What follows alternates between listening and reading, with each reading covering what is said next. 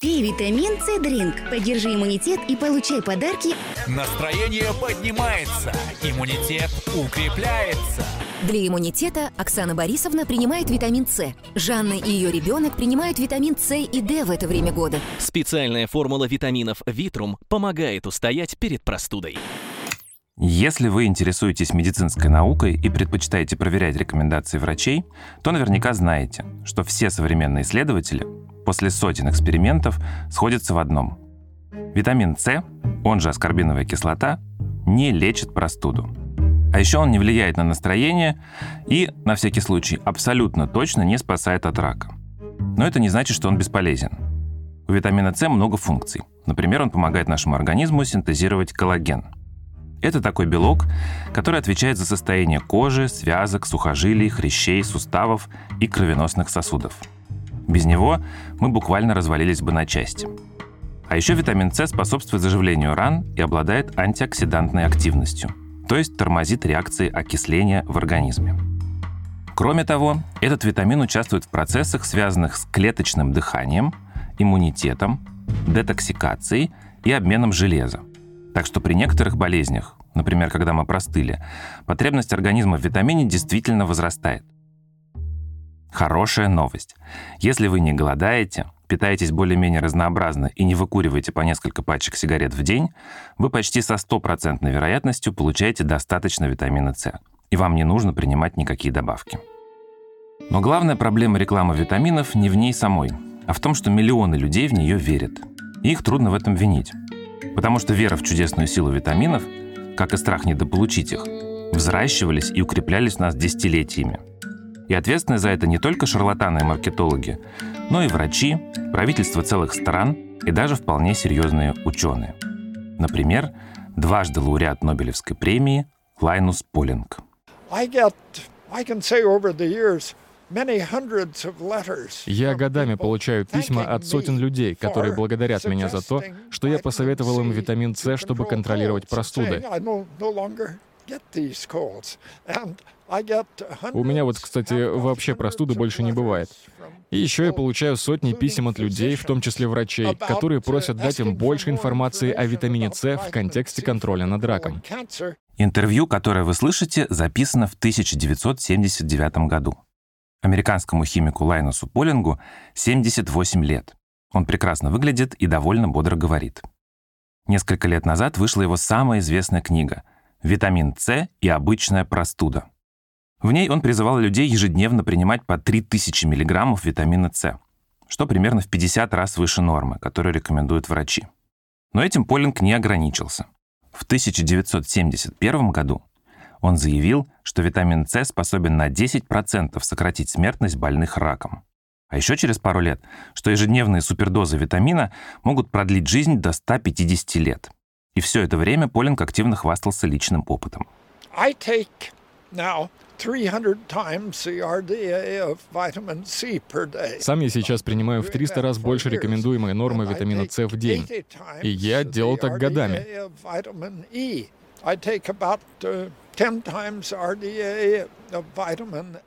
Еще я принимаю 80 рекомендованных норм витамина Е и около 10 дневных норм витамина А, плюс бета-каротин. А, да, и примерно 25 норм витамина В и цинк. При этом Лайнус Полинг, правда, один из самых значимых химиков 20 века. Он открыл новый тип связи между химическими элементами, предсказал спиральную структуру ДНК и считается основателем молекулярной биологии. Как же он мог так ошибаться? Или это была не ошибка?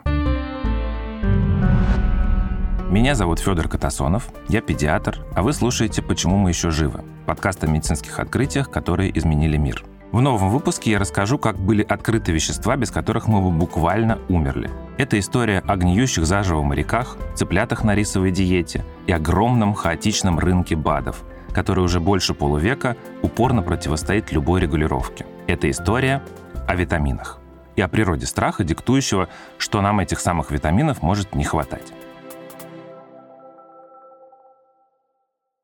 У подкаста есть партнер – онлайн-магазин «Самокат». Здесь есть вкусные свежие продукты с собственной торговой марки. А еще заказывать в самокате выгодно. В приложении есть раздел «Классные цены», в котором собраны товары из разных категорий со скидками. Например, 15% на сладкое, 20% на сыры. Скидки регулярно обновляются. Для наших слушателей первый заказ в самокате будет на 20% дешевле, а те, кто уже делал заказ в приложении, могут купить товары торговой марки «Самокат» с 10% скидкой. Промокод и все подробности есть в описании этого эпизода. Все биографы и историки науки, которые исследовали жизнь Лайнуса Полинга, сходятся в одном. Он был гением. Очень ярким, а еще довольно тщеславным и упрямым. Полинг родился в американском Портленде. Блестяще учился в школе, рано поступил в колледж, закончил его по специальности химический инженер и стал аспирантом Калифорнийского технологического института, одного из самых сильных на тот момент вузов США. В начале 30-х он предположил, что помимо ионной и ковалентной связи между атомами может существовать еще какая-то форма связи, и создал таблицу электроотрицательности элементов. В контексте нашего выпуска не очень важно, что это такое. Так что я просто скажу, что это было фундаментальное открытие. А таблицу вы наверняка видели в учебнике химии за восьмой класс. Почти сто лет назад концепция Полинга казалась его современникам настолько сложной и непонятной, что редактор журнала, в котором Лайнус должен был опубликовать результаты исследования, с трудом нашел рецензента для статьи. По легенде, комментарий предлагали написать Альберту Эйнштейну, но тот сказал «слишком сложно для меня» и отказался. Еще одно открытие Полинга, которое обеспечило ему вечную славу, связано с медициной. В рамках одного из экспериментов он изучал кровь больных анемией, которые помимо общей слабости страдали от частых инфекций, воспалений, отеков и проблем с суставами. Полинг обнаружил, что их эритроциты под микроскопом выглядят не как у здоровых людей. Вместо дисков со вмятинкой посередине по крови таких пациентов циркулировали клетки, похожие на полумесяцы. Гемоглобин в них тоже деформировался и менял свой электрический заряд. Из-за этого у людей с серповидно-клеточной анемией, так назвали эту генетическую болезнь, возникают проблемы с транспортом кислорода по организму. Разобравшись, как это устроено, Полинг дал старт новому научному направлению – молекулярной биологии. В 1954 году за это и другие открытия он получил Нобелевскую премию по химии. Но уже тогда имя Лайнуса Полинга было известно не только в научных кругах. С момента старта Манхэттенского проекта он активно протестовал против ядерных испытаний – а позже высказывался против войны во Вьетнаме и даже призывал американских студентов выходить на митинги против милитаризма. Своим активизмом он нажил кучу врагов и обеспечил себе травлю в прессе. Но в итоге добился своего. В 1963 году США, СССР и Великобритания подписали Московский договор, который запрещал испытание ядерного оружия в атмосфере. А годом раньше Лайнусу Полингу вручили Нобелевскую премию мира. Well, I think that we are forced by the development of stockpiles of weapons that could я думаю, накопление запасов оружия, которое может уничтожить цивилизацию, вынуждает нас как можно быстрее принять международные законы, основанные на морали и справедливости.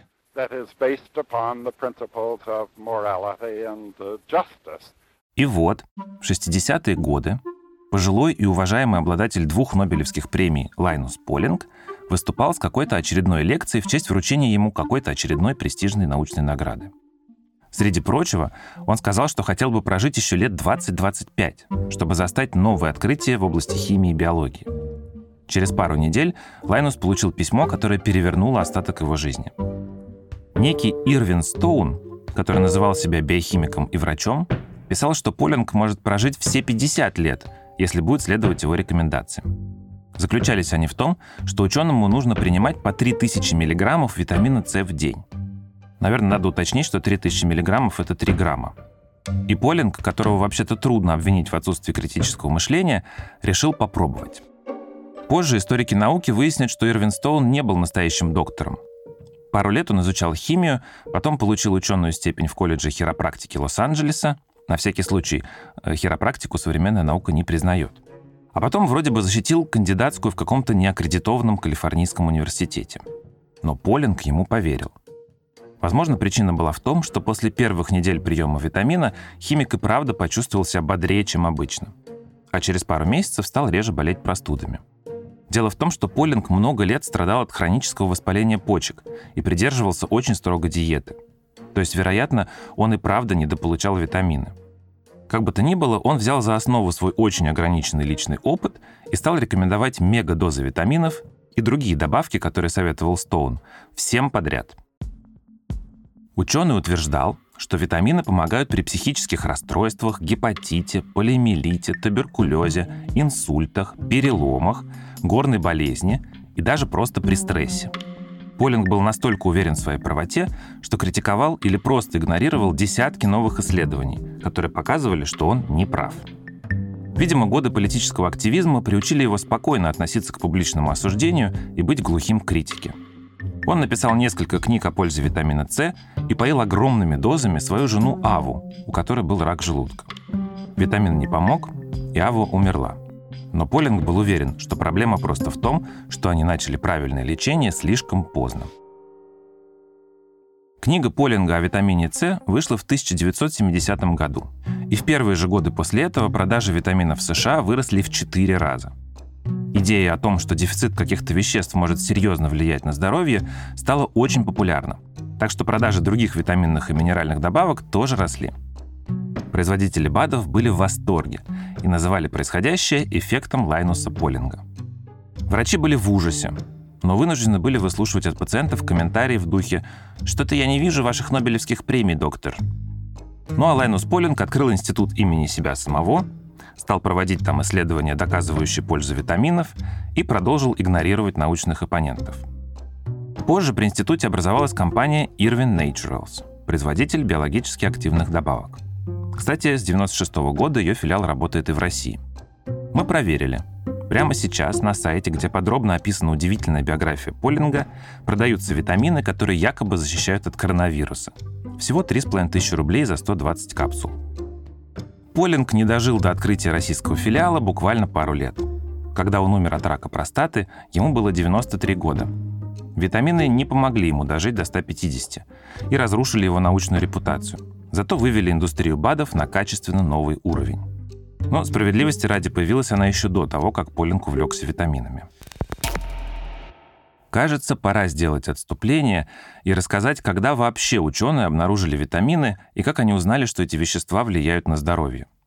И тут я хочу напомнить вам историю, которую вы уже слышали в финале первого сезона нашего подкаста. Она о британском корабельном хирурге по имени Джеймс Линд, и его опыте, который считается первым в истории науки клиническим исследованием с рандомизированными группами. Итак, середина XVIII века. Британский корабль «Солсбери» патрулирует воды Атлантики. После нескольких недель плавания на борту появились первые больные цингой. У моряков распухали конечности, гнили десны и появлялись синяки от любого прикосновения. В общем, люди буквально разваливались на части – Цинга была не новой проблемой для флота. Историки подсчитали, что с 17 по 19 век от цинги умерло около миллиона моряков. Сегодня мы знаем, что их симптомы были связаны с нехваткой коллагена, который не синтезировался из-за отсутствия витамина С. Наш организм не вырабатывает витамин самостоятельно. Мы получаем его с пищей. Но так сложилось, что коки предпочитали брать в долгие плавания то, что не портится. Сухари, солонину, крупы и фасоль, а не овощи и фрукты – и вот Джеймс Линд отобрал 12 моряков с одинаковыми признаками цинги и разделил их на 6 групп. Первая пара получала в день кварту сидра. Вторая – раствор серной кислоты. Третья – две ложки уксуса. Четвертой давали морскую воду, пятый по два апельсина и одному лимону, ну а шестой – смесь пряностей с водой. Уже через несколько дней стало ясно, что выздоравливают только те моряки, которые едят фрукты – на втором месте по самочувствию были те, кто пил яблочный сидр. Потому что, как мы сегодня понимаем, он тоже содержал немного аскорбиновой кислоты. Но фрукты и сидр быстро закончились, и эксперимент пришлось прекратить. По итогам опыта Линд издал трактат о цинге, который долгое время никто не замечал. Правительству Великобритании понадобилось еще полвека, чтобы обязать всех капитанов брать на борт бочки с цитрусовым соком. Правда, чаще всего это были не лимоны и апельсины, а лаймы, из-за этого британских моряков коллеги из других стран даже называли лаймес. Хотя лаймы, кстати, содержат относительно немного витамина. Позже выяснилось, что от цинги также помогают капуста, клюква, шиповник и множество других продуктов. Но почему? Никто так и не понял. Лин, кстати, тоже неверно истрактовал собственное открытие. Он списал все на старую добрую теорию гуморов. Якобы цинга наступает из-за закупорки потовых желез, а фруктовый сок эти железы прочищает. В общем, до открытия витаминов оставалось еще полтора века. Следующая веха в этой истории тоже связана с тяжелой загадочной болезнью. Называется она бери-бери. На сингальском языке «слабый-слабый». Европейцы впервые познакомились с ней, когда осваивали колонии в Южной Африке, Индии и Юго-Восточной Азии. Бери-бери поражает нервную систему и сердце. Начинается с онемения и отеков ног. Постепенно у больных появляется характерная походка. Люди не чувствуют ступни и при каждом шаге стараются поднимать их как можно выше. Дальше они теряют аппетит и сильно истощаются. Моча становится очень густой и темной. Отеки перекидываются на верхнюю часть тела, и больные начинают жаловаться на ужасное давление, как будто бы кровь и лимфа распирает туловище изнутри. Финал Берри-Берри — удушье и мучительная смерть — наступает спустя примерно полторы недели после появления первых симптомов. Сегодня мы знаем, что эта болезнь развивается из-за недостатка тиамина, он же витамин В1. Содержится тиамин, например, в мясе, дрожжах, крупах и орехах. В современном мире бери-бери, как, впрочем, и цинга, встречаются исчезающе редко. Но именно этой болезни мы обязаны исследованиями, которые в итоге привели к открытию витаминов. А было это так. В 1886 году голландский военный врач Христиан Эйкман вместе с молодой женой Альтье прибыл работать на остров Ява. Остров тогда был колонией Нидерландов, и Эйкману нужно было лечить солдат гарнизона. Почти сразу Алтье умерла от малярии, а потом заболел и сам Эйкман. Врач выжил, но болезнь протекала так тяжело, что начальство отправило его поправлять здоровье домой в Голландию. Когда он оклемался, то оттуда поехал в Берлин на обучение к доктору Роберту Коху. Тот совсем недавно открыл возбудители сибирской язвы и туберкулеза и вообще был медицинской суперзвездой своего времени. Мы уже рассказывали, что конец 19 века — это время расцвета микробной теории, у истоков которой стоял Кох. Ученые обнаружили, что многие необъяснимые раньше болезни возникают из-за крохотных живых существ, которые попадают в наш организм. И вот в духе времени европейские врачи, которые были озадачены бушующей в колониях Берри-Берри, предположили, что ее тоже может вызывать какой-то микроб. Кох поручил Эйкману, который уже бывал на Яве, разобраться в вопросе и найти возбудителя. Доктор вернулся в колонию и стал наблюдать за больными. Очень быстро он заметил, что от Берри-Берри чаще всего страдали местные жители. А из европейцев — военные и те, кого помещали в индонезийские тюрьмы — что объединяло всех этих людей? Рацион. Все они питались в основном рисом. Его-то Эйкман и заподозрил. Было две гипотезы. Первая, что в рисе не хватает питательных веществ. Вторая, что в крупе живут и размножаются какие-то патогенные микроорганизмы. Доктор решил провести эксперимент. Лабораторных мышей на острове не было, поэтому подобными стали цыплята. Их начали кормить рисом из военного госпиталя. И спустя несколько месяцев птиц действительно стало парализовывать.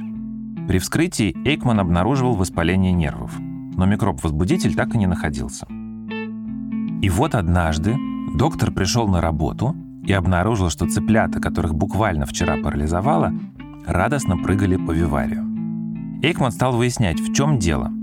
Оказалось, что в госпитале недавно сменился повар, а новый сказал, что не собирается тратить очищенный казенный рис на каких-то там кур – и выдал лаборантам мешок грязного бурого риса. Дело в том, что военных кормили белым шлифованным рисом, без шелухи. Из-за обработки он был более дорогим и считался более качественным. Тогда Эйкман решил, что во время шлифовки в крупу попадает некая бактерия бери-бери. В своей статье «Полиневрит у цыплят» он заключил, что больных следует кормить неочищенным рисом. Бактерию он так и не выделил, но дело считал раскрытым. Бурая пленка, которая остается на нешлифованном рисе, называется перикарп. И сегодня мы знаем, что именно в нем содержится тиамин или витамин В1.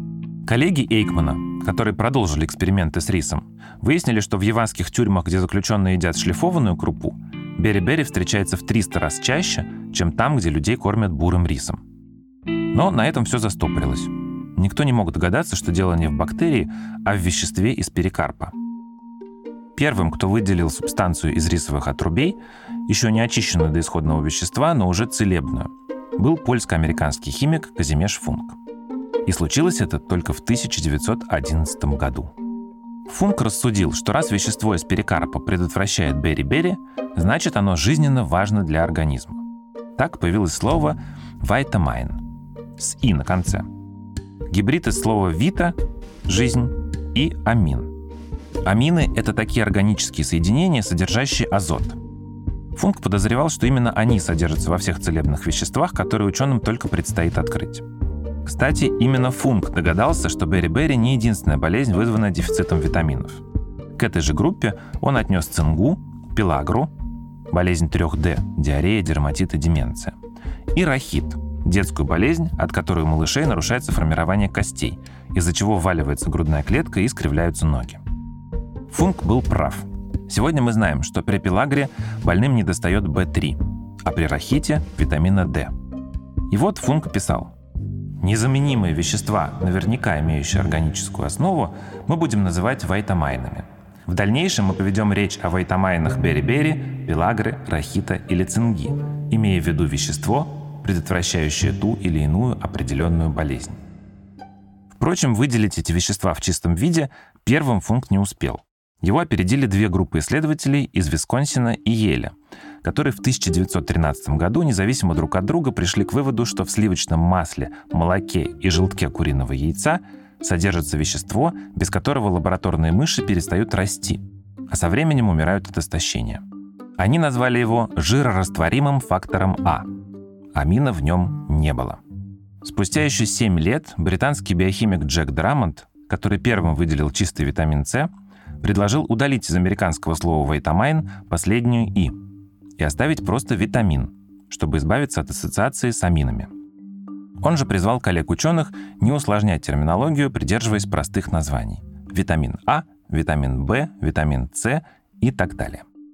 В следующие 30 лет ученые открыли все остальные витамины – в итоге сегодня мы знаем 13 веществ, которые попадают под это определение. Это органические вещества, которые требуются нашему телу в очень маленьких количествах.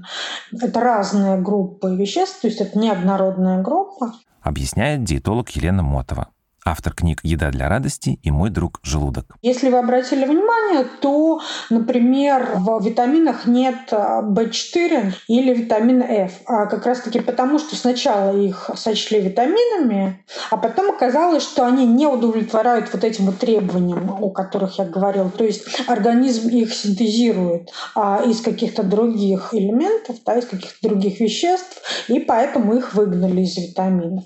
Поэтому то, что осталось, это это, да, действительно 13 витаминов, но туда очень любят добавлять всякие дополнительные питательные вещества, которые тоже имеют какое-то значение в организме, но при этом а, по формальным признакам не относятся к витаминам. Просто, понимаете, витамины хорошо продаются, и когда там много разных красивых названий, люди не очень хорошо отличают, например, витамины от минеральных веществ. В чем их отличие? А, то есть, э, и поэтому, чем больше там всего написано на банке, тем привлекательнее, конечно, это звучит. В общем, витамины – удивительные и очень разные вещества, которые формально объединяет одно – Наш организм их не синтезирует. Да и это, строго говоря, не совсем так. Витамин D может вырабатываться в нашем теле под действием солнца, а витамин К синтезирует кишечная микрофлора. По химическому строению и биохимической функции все 13 витаминов разные. Одни витамины – это гормоны, другие – коферменты, компоненты пигментов, компоненты клеточных мембран и даже антиоксиданты.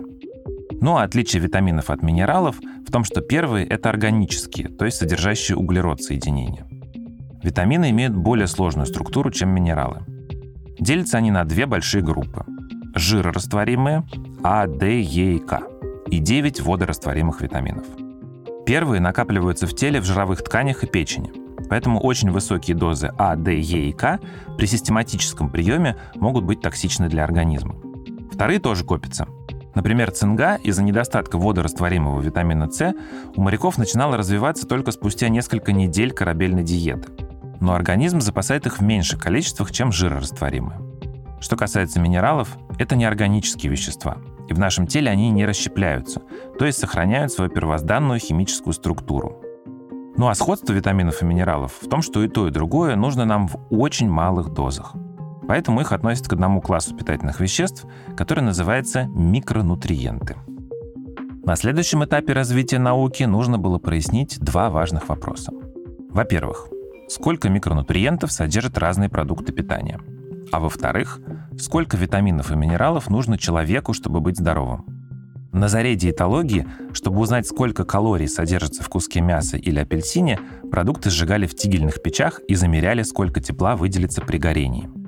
Дальше тем же методом высчитывали, сколько в пище минералов. Минералы при сжигании оставались в зале. А вот с витаминами так не работало. Они сгорали вместе с едой. Поэтому ученые стали развивать другие методы анализа. Там упомянули еще в вопросе, что сжигают ли сейчас продукт в тигельной печи. Нет, конечно, не сжигают, но просто на заре вообще исследования продуктов, то есть это 19 век еще, это середина и третья четверть. Да, действительно не было особо никаких других а, методов а, исследования продуктов. А сейчас на самом деле этим занимается аналитическая химия. То есть есть спектрометрия, разные варианты, когда можно буквально молекулы определить их очень точно, их состав. Есть специальные аналитические лаборатории, где к тому же есть образцы, есть стандарты продуктов, с которыми другие промышленные корпорации могут сравнивать свои продукты по содержанию питательных веществ. В США это учреждение называется NI as T, если я правильно называю. Там работают химики-аналитики, которые создают эти образцы, которые могут проанализировать а, состав продуктов. И этот состав довольно точный. В общем, они говорят, что у них а, точность такова, что, допустим, определение белков, жиров, а, углеводов, жирных кислот, аминокислот и калия-кальция погрешность на уровне 2-5%. Но как узнать, какое количество йода или витамина С или любого другого вещества нужно потреблять с пищей, чтобы быть здоровым? На этот случай у ученых тоже существуют специальные процедуры берут группу, репрезентативную группу здоровых людей и определяют, сколько определенного питательного вещества в крови, ну, кальция, допустим, да, и измеряют, сколько они получают. И вот получается среднее. То есть, допустим, если а, мы возьмем кальций, то, например, ВОЗ в своих документах пишет, что для среднего человека это где-то на уровне 540 миллиграммов в сутки. Но поскольку теряется, ну то есть, естественно, теряется физиологически естественно, потери, то получается уже больше да, то есть где-то там 800 или чуть больше. Э, это средний уровень потребления, который достаточно для половины людей в популяции.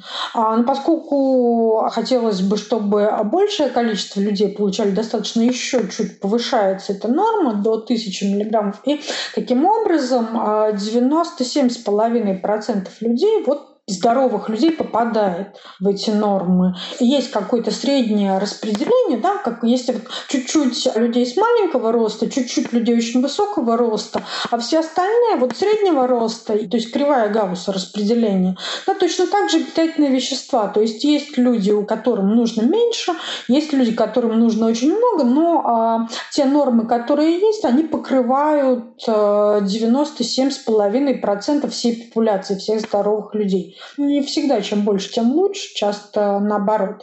Да, то есть сколько максимально можно чего-нибудь съесть какого-нибудь питательного вещества, там, кальция, да, чтобы это не а, отразилось отрицательно на здоровье. Такие показатели тоже есть. И, конечно, они различаются в зависимости от возраста, пола, в зависимости от расы, там, да, популяции. А беременные кормящие женщины у нас отдельно, потому что это повышенная потребность, потому что не только для себя, но и для ребенка.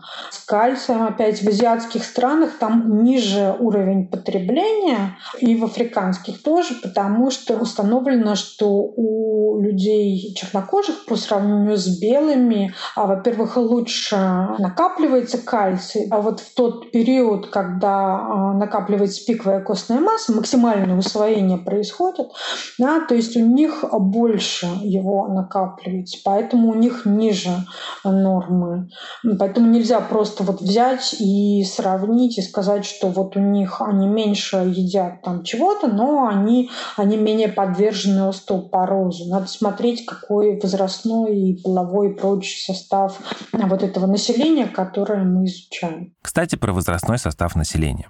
Если в обычной популяции нехватка витамина К, а он содержится, например, в шпинате, капустах, злаках, авокадо, мясе, яйцах и сое, довольно редкое явление, то у новорожденных детей оно встречается чаще. До полутора процентов грудных детей страдают от витамин К дефицитной коагулопатии, нарушения свертываемости крови, вызванного дефицитом витамина К. Дело в том, что он плохо проходит через плаценту, а микрофлора, которая его производит, у младенцев очень мало, особенно у тех, кто ест грудное молоко. На грудном молоке в кишечнике растут бактерии, которые плохо производят витамин К. И здесь выигрыши дети на искусственном питании. Их бактерии справляются лучше. Чтобы профилактировать кровотечение из пупочной ранки, носа, в желудочно-кишечный тракт, а самое важное — кровоизлияние в мозг, в роддомах младенцам в первые часы жизни должны делать инъекцию витамина К. По мере открытия витаминов и их роли в организме человека, ученые добывали их из пищевых продуктов. Это было очень логично. Раз мы получаем витамины с едой, значит в еде их и нужно искать. Но довольно быстро стало очевидно, что в пище витамины содержатся в настолько крошечных количествах, что иногда для получения пары граммов чистого вещества нужно переработать не один центнер сырья. Экономически это просто несостоятельно. В общем, пришлось учиться синтезировать витамины в лабораториях. И вот тут скрыт роковой момент истории витаминов. Эти вещества всегда находились где-то между пищевыми продуктами и лекарствами. Если лекарства подлежат очень жесткому контролю, мы много раз рассказывали, что невозможно вывести на рынок препарат, который не прошел несколько стадий клинических испытаний, то с продуктами питания все значительно проще. Именно благодаря этому появилась огромная ниша биологически активных добавок, которые, в отличие от лекарств, перед попаданием на прилавки не проверяют на безопасность и эффективность. Если брать историю США, FDA, то есть Управление по санитарному надзору за качеством пищевых продуктов и медикаментов, много раз пыталось взять производителей БАДов под контроль. Но им каждый раз удавалось вывернуться. Для этого лоббисты и маркетологи использовали самые разные средства. Например, в августе 1993 года компания-производитель БАДов из Сан-Франциско сняла такой рекламный ролик – Руки вверх. Ребята, ребята, это просто витамины. В дом к актеру Мелу Гибсону уваливается вооруженная группа захвата. Он тем временем ходит по кухне и расставляет по полкам пузырьки с капсулами и порошками. Актеру заламывают руки и отнимают от него баночку с витамином С. Он робко возмущается. Это же витамин С. Ну, как в апельсинах, знаете. Дальше на экране появляется текст. Федеральное правительство рассматривает возможность отнесения большинства витаминов и других добавок к категории лекарств. Управление по санитарному надзору за качеством пищевых продуктов и медикаментов уже проводит рейды по кабинетам врачей и магазинам здорового питания. Могут ли рейды на отдельных лиц стать следующими? Если не хотите потерять свои витамины, заставьте FDA остановиться. Позвоните в Сенат Соединенных Штатов и скажите им, что хотите спокойно принимать свои витамины. В итоге инициатива FDA в Сенате так и не прошла. В России рынок БАДов тоже не контролируется. Так что вы даже не можете быть уверены, соответствует ли дозировка на баночке с вашими витаминами реальному содержанию микронутриентов в капсулах. Я уже упомянул, что в современном мире цинга, бери-бери, рахит и пелагра — крайне редкие и очень радикальные примеры авитаминозов, от которых страдают либо люди из самых бедных стран, либо те, чей организм по каким-то причинам не может усваивать достаточно витаминов. Но при этом не проходит и года, чтобы какое-нибудь лайфстайл-издание по весне не выпустило статью «Как бороться с сезонным авитаминозом». А несколько лет назад в соцсети захлестнула волна нового и очень конкретного страха. Нам всем поголовно не хватает витамина D. На самом деле, как и с витамином С в 70-е годы, мы по имени знаем человека, который ответственен за появление этой фобии. Это американский эндокринолог Майкл Холик. Под его влиянием Американское эндокринологическое общество в 2011 году выпустило рекомендации, где говорилось о тотальном дефиците витамина D в мире. Нормой следовало считать содержание витамина от 30 нанограмм в миллилитре крови и выше. Это число, которое на 10 нанограммов превышало предыдущие рекомендации, было перенесено и в российские клинические нормы. А спустя несколько лет журналисты New York Times провели расследование и обнаружили, что как минимум с 2013 по 2017 год Холик получил от фармацевтических компаний, производящих капсулы и таблетки с витамином D, около 163 тысяч долларов. А еще на его счет поступали деньги от компании, которая производила тесты на выявление уровня витамина D в организме. Но и это еще не все. Холику также платили производители соляриев – как я уже сказал, витамин D, в отличие от остальных своих 12 собратьев, все-таки может синтезироваться в нашем организме. Но для этого нужно проводить определенное время на солнце. Майкл Холик – уважаемый врач и талантливый убедительный оратор. Когда слушаешь его лекции, трудно не поверить, что тебе грозит смертельная опасность. Кто в зоне риска? В зоне риска недостаточности витамина D. Я вас уверяю, все. Но что такого особенного в витамине D? Остеомалиция, то есть болезненное поражение костей, диабет, рассеянный склероз, ревматоидный артрит, инфекционные заболевания, высокий риск сердечных заболеваний и даже некоторые виды рака. Все это ассоциировано с недостатком витамина D. Действительно, в США в журнале Discovery в сотне самых главных медицинских прорывов и на восьмом месте пункт о том, что витамин D может спасти вашу жизнь. А вот журнал Time, тот же год, 10 самых больших медицинских прорывов. Больше витамина D. Каково? Холика трудно поймать на лжи. Недостаток витамина D действительно приводит к тяжелым последствиям. Но как же человечество выживало без синтетических добавок, если авитаминоз такой тотальный? У нас есть клинические рекомендации по профилактике и лечению дефицита витамина D у взрослых, выпущенные обществом эндокринолога, и туда перенесены те же самые нормы, что норма это 30 нанограммов на миллилитр. А на самом деле это считается, что они завышены. То есть ряд э, международных организаций считают, что больше 20 нанограмм на миллилитр, это уже нормально. Я прекрасно помню вот этот вот какой-то момент, когда во всех социальных сетях у нас у всех вообще низкий, где-то там вообще ужасно низкий уровень витамина D, срочно тестироваться, срочно пить с лошадиными дозами. То есть это вот просто было какая-то массовая вещь. Вот мне как-то нехорошо, вот как-то я не высыпаюсь, чувствую себя усталой, разбитой и все такое прочее. Ну вот это, наверное, потому что у меня чего-то не хватает какого-то витамина вот я делаю тест на витамин D, там у меня, значит, 21 там, или 22, или 23. Все, все пропало. Сейчас я вот начну пить. И, знаете, переубедить невозможно, потому что человек начинает пить, эффект плацебо, который никуда не девается, ну и может что-то еще начинает делать там параллельно. Высыпаться хотя бы. Ну, то есть, ну, как-то как немножко заниматься своим здоровьем чуть-чуть, может быть, чуть улучшится питание, ну и да, человек чувствует себя чуть лучше, но это же, конечно, волшебно волшебный витамин D. Мне кажется, что сейчас этим немножко меньше стали увлекаться, меньше тестов, меньше шумихи, ну, потому что много кто об этом писал, что не нужно это делать у нас почему-то считается, что вот любого человека возьми, он что-то не доедает. На самом деле обычно дефицит, ну, недостаточный, скажем, да, то есть каких-то передних веществ, она связана с тем, что либо повышенная потребность, да, беременность, либо они не усваиваются, а, воспалительные заболевания кишечника, муковисцидоз, бариатрические операции. Бариатрическая операция – это когда врачи уменьшают или шунтируют желудок. Такую процедуру проводят людям с ожирением и другим пациентам, у которых каким-то образом нарушен обмен веществ. Либо питание. Человек не получает какие-то пищевые группы, какие-то группы продуктов, которые содержат определенные питательные вещества. А, там, веганы, например, витамин В12.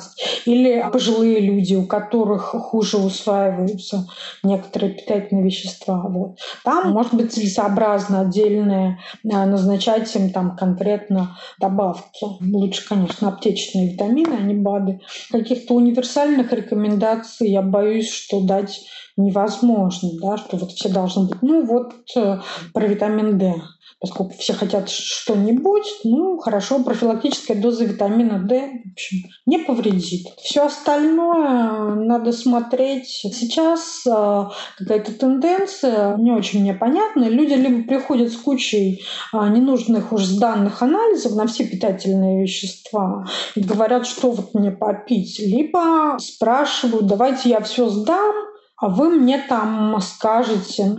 Мне бы хотелось, чтобы больше людей, а, наверное, после 40 были не витаминами озабочены, а своим липидным профилем, например. Или тем, чтобы а, время от времени измеряли уровень сахара глюкозы в крови натощак. Это более полезно, честно говоря. Э, напоследок я хотел бы вернуться к витамину К, о котором мы уже говорили. Дело в том, что, как я сказал, витамин К должен вводиться в роддоме всем детям для того, чтобы профилактировать редкое, но очень тяжелое состояние. Однако в нашей стране, в России, э, витамин К вводится по специальным показаниям определенным группам риска. И очень часто мы видим детей после роддомов, которым витамин К не был введен. Вторая проблема — это то, что форма витамина К в России особенная — это синтетический провитамин, который менее эффективен, чем витамин К, который используется на Западе. А в развитых странах, где витамин К дети получают тотально, этой проблемы вообще нет. Поэтому ее можно редко встретить в зарубежных учебниках э, по медицине. А в нашей стране, к сожалению, такая легко исправимая проблема часто встречается, и в моей личной практике много пациентов, э, перенесших это состояние, в том числе с большими последствиями, с эпилепсией, ДЦП. Поэтому я призываю всех родителей самостоятельно следить за тем, чтобы витамин К был сделан в роддоме, а если этого не произошло, купить его в аптеке и давать по рекомендации вашего педиатра в домашних условиях. В современных условиях а, авитаминозы и гиповитаминозы встречаются довольно редко. Поэтому, если вы питаетесь разнообразно, вам вообще не надо думать об этой проблеме. И все же, если вам нужен какой-то витамин по назначению врача, я рекомендую выбирать тот, который называется лекарственным средством, а не биологически активной добавкой. Если витамин — это лекарственное средство, то доза в этом препарате более достоверна и лучше вам поможет. Это был подкаст «Почему мы еще живы» студии «Либо-либо». Мы сделали этот эпизод вместе с автором сценария Еленой Чесноковой, редактором Настей Красильниковой, медицинским редактором Нигиной Бегмуродовой, продюсерами Машей Акличевой, Лика Кремер и Ксенией Красильниковой, звукорежиссерами Ниной Мамотиной и Алексеем Воробьевым и композиторами Кирой Вайнштейн и Михаилом Мясоедовым. Музыку и звуки для этого подкаста мы берем из библиотеки Blue Dot Sessions. Меня зовут Федор Катасонов – Слушайте нас во всех приложениях для подкастов и не забывайте оставлять оценки и отзывы. Пока.